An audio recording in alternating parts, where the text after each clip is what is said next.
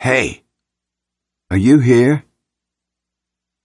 Now, look, I I ask if you're here because, well, frankly, that's that's just part of what I do. What I'm doing right now is announcing another episode of the Paul Leslie Hour. So, what is TPLH, as some call it?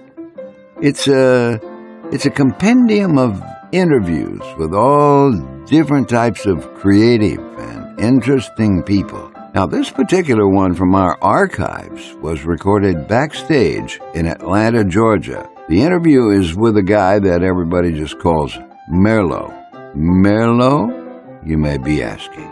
Well, you just have to join us for this short conversation with Merlo Podlewski, aka J Radio at the time, Merlo had released his four song EP, J Radio, described as hip hop rock psychedelic. That's variety. Merlo's also known as the bassist in Jack Johnson's band. Merlo's from the East Coast. He grew up on a steady diet of rock, hip hop, soul, jazz, and reggae. Merlo now splits his time between California and New York. Merlo sat down to talk with your host, Paul Edward Leslie, about his life touring around the world with Jack Johnson, plus how it all started and where it's going.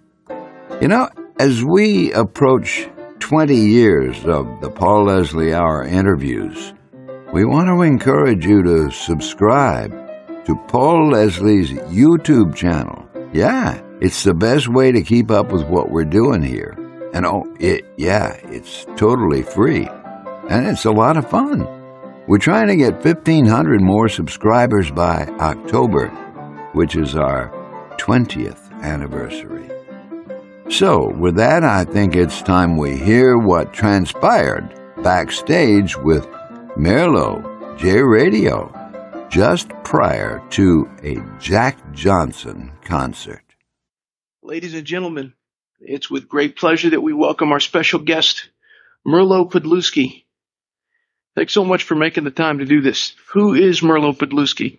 I'm a musician. I Grew up on the East Coast.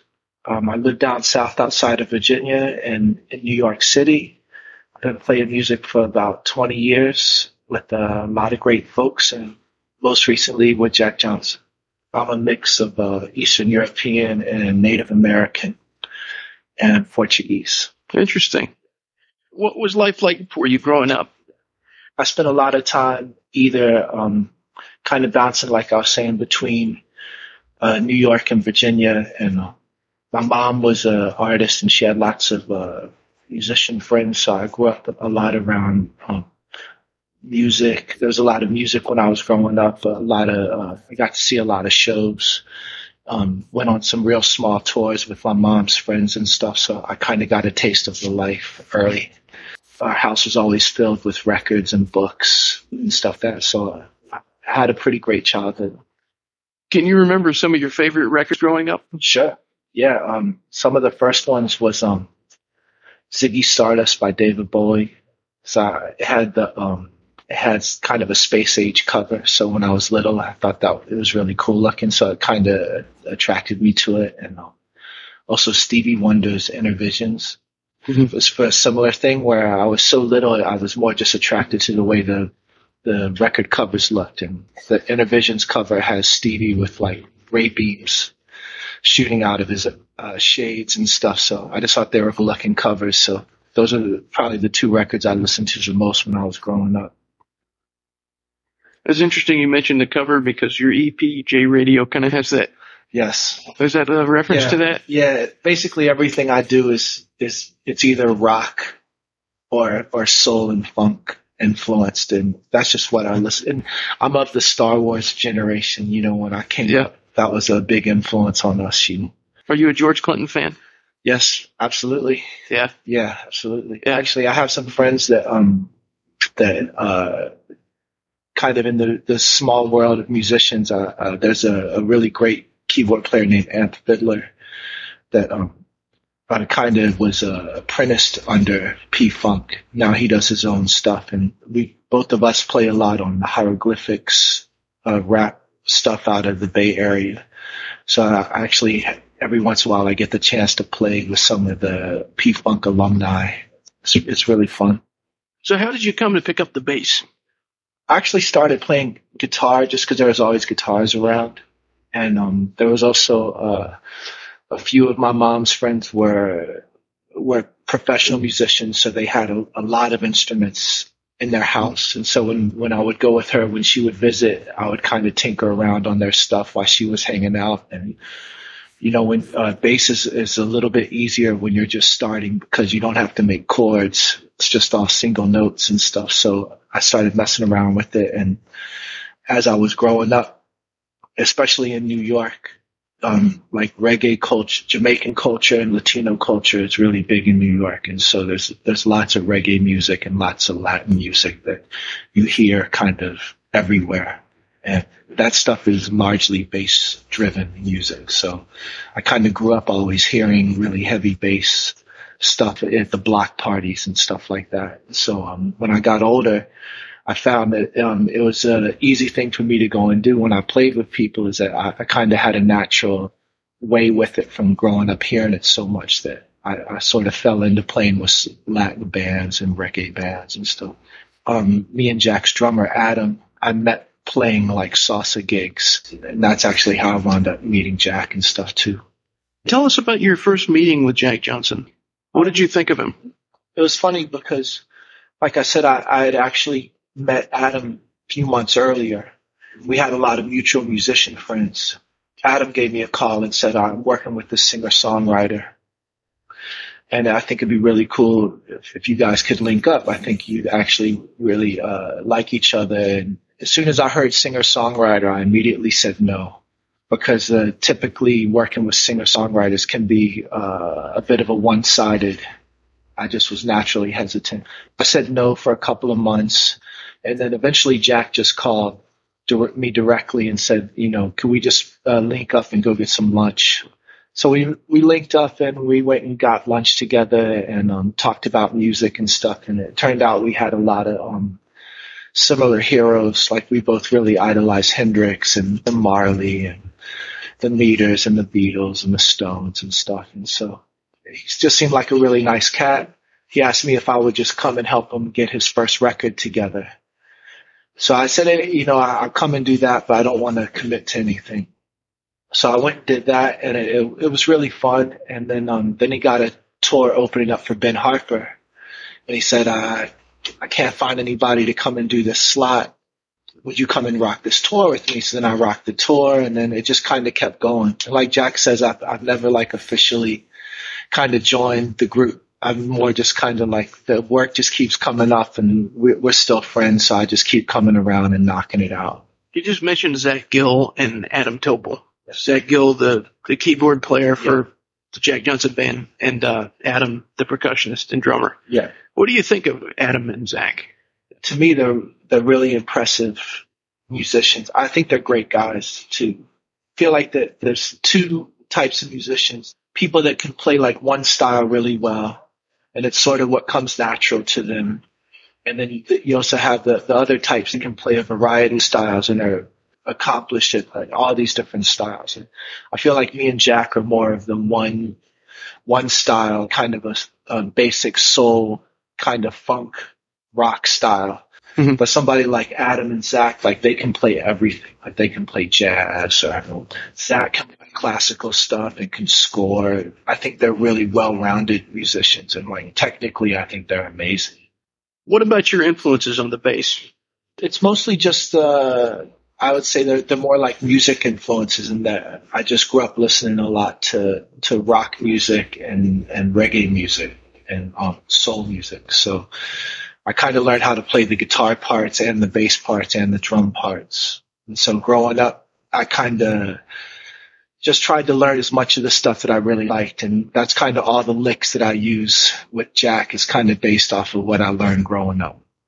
You've got this EP out, J Radio, and it's yeah. on Jazz Life Records. And you mentioned you've been giving like 400 copies of this out a night. Yeah. Right now, I'm just trying to to give, um, give as much of it to the people that come to the shows. I'm hoping that um, some of the people will like it and maybe um, want to come and see us when we come back to play. Yeah. Well, how, how'd you come up with J Radio, and what does that what does that mean exactly? Actually, when I was growing up, uh, I played a lot of street ball, basketball, and um, a lot of the kids that I used to play with used to tease me that I that I sounded like a radio because I would always sing the, the popular hits of the day while we were playing basketball. So they would always tease me and call me radio. And then when I, I was younger and I did a little bit of graffiti, I, I used radio as my uh, graffiti name. So it's actually an old name that I've kind of had forever that was a nickname that I just decided to use for, for this project. Because I'm rhyming and doing MC stuff, I feel like it, the whole idea that it's uh, radio sends out messages over over the airwaves that I feel like that it's an apt name for the stuff that I'm doing now. When somebody listens to the EP or with, when they hear you performing, what do you hope they get out of that experience? I just hope they like it, they have fun. I'm really just trying to do the best job that I can. So I hope, I just hope that they enjoy it. I'm trying to make it as musical as possible. Uh, and I got a lot of help from my friends that I kind of came up playing music with. And so we're, we're really trying to just do the best we can, make it sound as good as we can. So we're just hoping that people enjoy it. That's all I'm really hoping for with all of the stuff that we do is that people like it and want to listen to it again. So what's in the future? Well, I, I got more tours and play the West Coast, and then we're going to go to uh, Australia and New Zealand, and we're also going to um, go to Japan. Basically, uh, I'm following with my band with uh, with Money Mark and Kid Koala and DJ Logic and a couple of other um, friends of mine, and we're basically playing all the regions that I just played with Jack. I'm going back to. We just played Europe, so I'm going to be going back to Europe in September and playing Paris and London, Amsterdam, and, and um, we just did the East Coast. I'll do the East Coast next, and um, I'm hoping to come back here to Atlanta, like um, hopefully in October and November Mm-hmm. And then, um, so I'm just kind of doing the piggyback.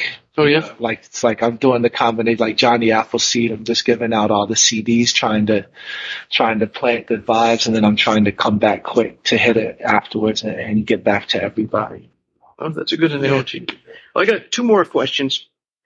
Merlo, what is your all-time favorite meal? Hmm.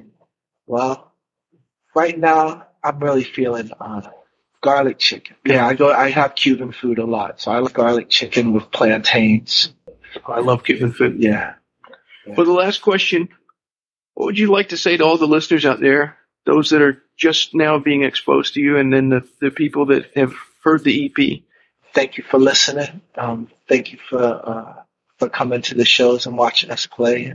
It's because of, of you that we get to live this really great lifestyle. So so I just, I think I can speak for all of us when I say we really appreciate it.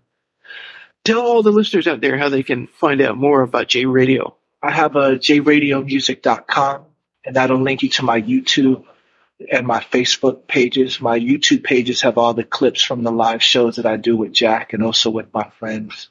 And then my Facebook page has all of my tour dates and stuff like that on it too. Well, thanks, Merlo. Thank you for stopping by today. If you enjoyed our program, consider telling a friend about it. The Paul Leslie Hour is made possible through people just like you. So you want to keep the show going, right? Go to thepaulleslie.com. That's thepaulleslie.com. Click on Support the Show. And thanks to everyone who contributes. Performance of the intro music is courtesy of John Primorano, the entertainer written by Scott Joplin. End credit theme music is courtesy of John Primorano, the traditional song Corina Corina. Your announcer is Dan Gold. Hey, that's me. The show is hosted and produced by Paul Leslie. And we'll see you next time on the Paul Leslie Hour.